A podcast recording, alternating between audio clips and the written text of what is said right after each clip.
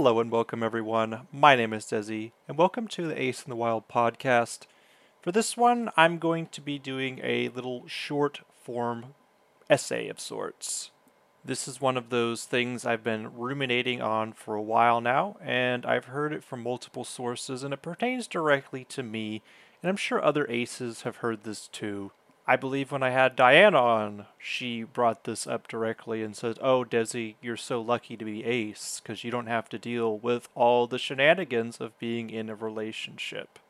I met someone a few months ago who I guess I went on an ace date with or two. I don't know what you call it. This person was also on the asexual spectrum.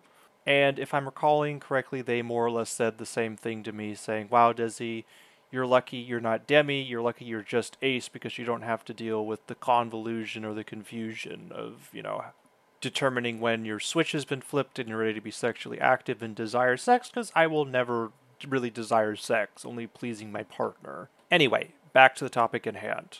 Do I feel lucky? Well, the short answer is no. The relationship I was in 15 years ago was very rough, largely because I'm asexual. I didn't know I was asexual at the time, but my partner desired me sexually, and I simply just didn't want to have sex, and I wasn't ready to have sex, and it was forced on me. So, as you could imagine, among other things, among some personality defects of mine, this led me to not really want to have a relationship again. But to say I'm lucky because I found out I'm asexual and I don't have to deal with the drama and the BS of being in a relationship is kind of akin to saying I'm lucky I don't have taste buds because I don't have to taste burnt food or spoiled milk.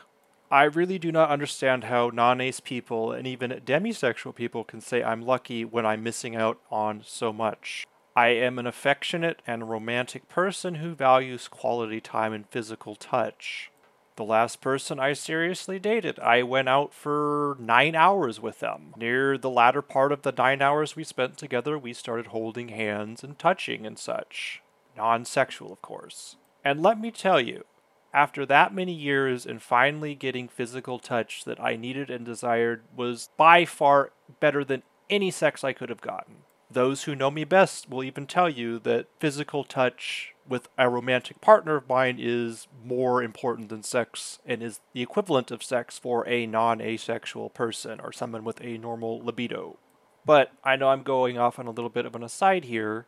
For a person with a normal sex drive and for a normal dating couple, this sort of physical touch tends to lead towards more sexual touch. So, unless I find another asexual person, which I'm going to point out again because it needs to be said, us asexuals are not all alike. Just like in a normal dating pool, there's about a 5% chance that I'm going to find somebody who is compatible with me. So I'm already dealing with 2% of the overall population, roughly, give or take, who identify as asexual, and from that I have a 5% chance of success with that 2%. So let that sink in for a second. And of course, I have had interactions with people who say they are asexual in these dating apps and they actually aren't. And you may ask, well, hey, Desi, why isn't there an app designed specifically for asexuals? Because there aren't enough of us. There's no money. I have had reasonable success on dating apps to normal male bodied people from what I've seen and from what I've read. But I think people swipe for me and they don't read for one, especially with the male contingent of people on dating apps. I went out on a date once with a gentleman, and when I expressed that I was asexual, I could see the disappointment on his face when he actually realized that I was not going to quote unquote put out. I think a lot of people swipe, they don't read, and they just kind of keep me in the back pocket as an insurance policy in case they find someone who actually is like interested in having sex and they don't have to wait so long for. I don't think anybody has the patience to wait for asexuals, let alone understand what they actually are. Now, usually people, when they are getting to know each other on the dating apps, they do flirting. Well, I don't flirt. I why would I flirt? Teasing is one thing. I guess flirting is kind of teasing, but why would I flirt with somebody be like, "Oh, you're so beautiful" or whatever, or make sexual innuendos or sweat emojis when I'm not interested in having sex. Like I'll tell someone they're attractive or whatever, but normally I don't do that because when men do that and I'm male passing, it's usually seen as sexual. How would it look as someone who's saying their ace being to a girl like, oh, you're so beautiful? Or to a man like, oh, you're so hot? And I did that with, with a man one time, and that was a mistake. I could just say that I'm not ace and leave that out of my dating profile. It's kind of like a job interview of sorts, how you don't disclose your flaws in a job interview, but again, that's deceptive, and I'm not into that. So, with all that said, I want people to reconsider when they ask me or ask an ace if they're lucky being ace. Because it's, I know the people who have said it to me, don't mean any harm, but it bothers me. I feel like the people who have said that were in a bad relationship, and oh, you're so lucky because you didn't have to deal with the bad relationship that I just got out of. You don't have to deal with the toxicity of dating F boys. But, anyways, I'm not calling anyone out specifically. Obviously, I know why they're saying, hey, you're lucky you don't have to deal with that crap because the people who said that to me were dealing with crap and a lot of it, and they were still processing, recuperating, and recovering from a devastating series of emotional blows that they had been dealt.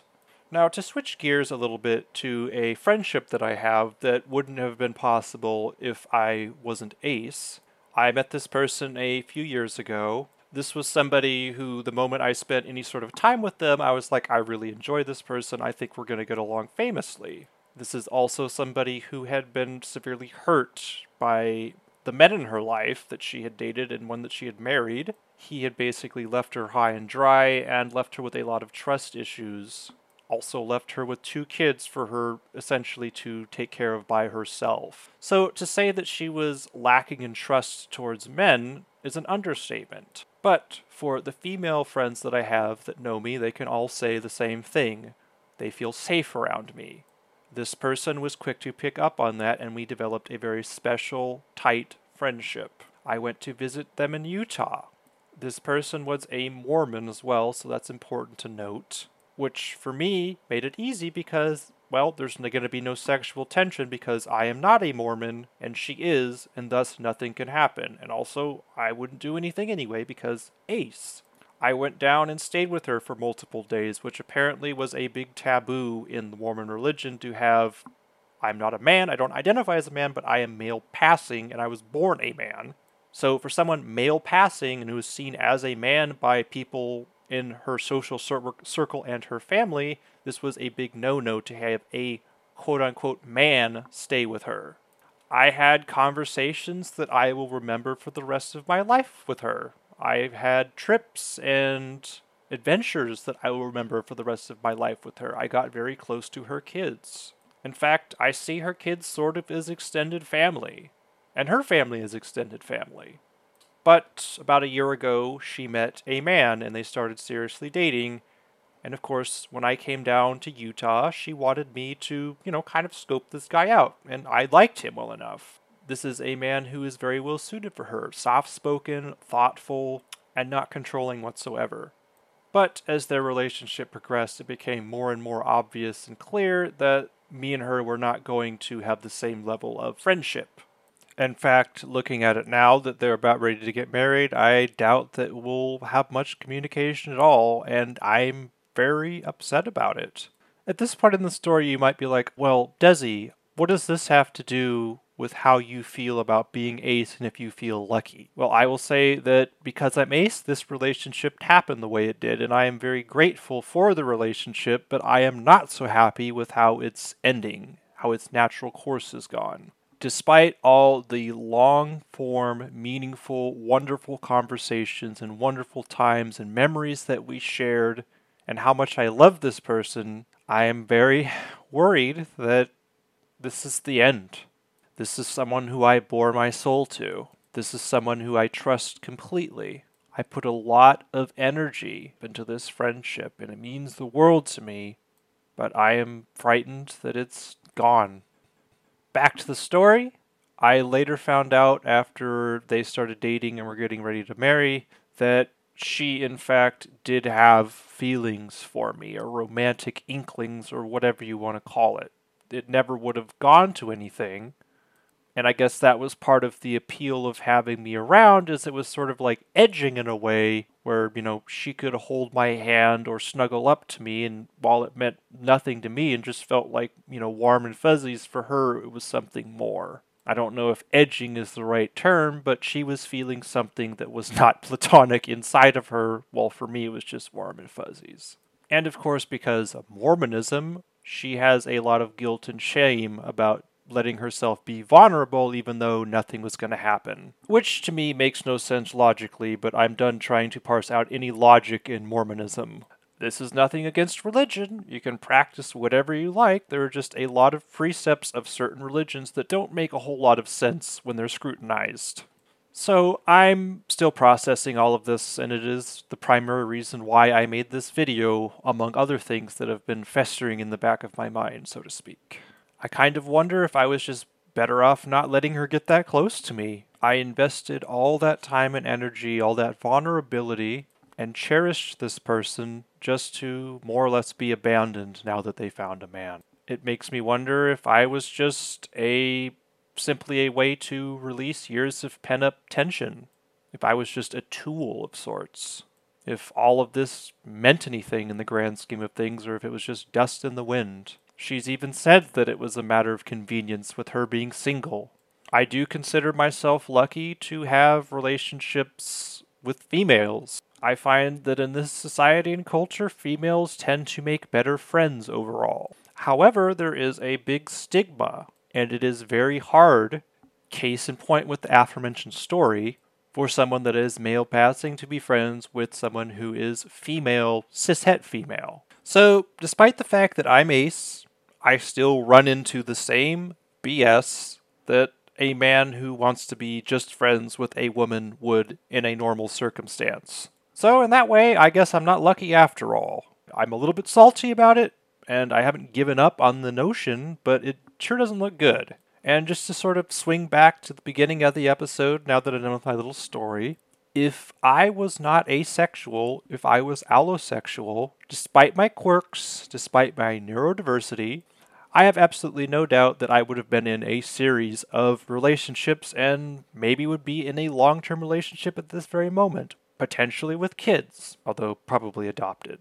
Who can say if this would have been a bad thing, me having a series of relationships that were successful and unsuccessful, I guess? But I can say for certainty, I sure as hell would be less lonely. Anyways, I just wanted to vent some of my frustration and to offer clarity, hopefully. For a future episode, I'm thinking about doing an ACE analysis of the famous health guru Richard Simmons, just because there's a lot of speculation on if this popular fitness guru and humanitarian was asexual, but I'm still kind of on the fence about it. So let me know if you want me to do something about Richard Simmons, for those of you who know who he is. I think it'd be interesting. I think there's a lot of research to be done, but I just if I were to ask Richard Simmons himself if he wanted me to do a podcast on him, he probably just would say no. He's very much done his humanitarian work and changed the world in a better way, and now he's just living the rest of his life and doing his own thing. So, I don't know. With all that said, I think I'm going to wrap up here. I hope you all have a wonderful day and a wonderful rest of your week, and I will see you in the next one. Peace.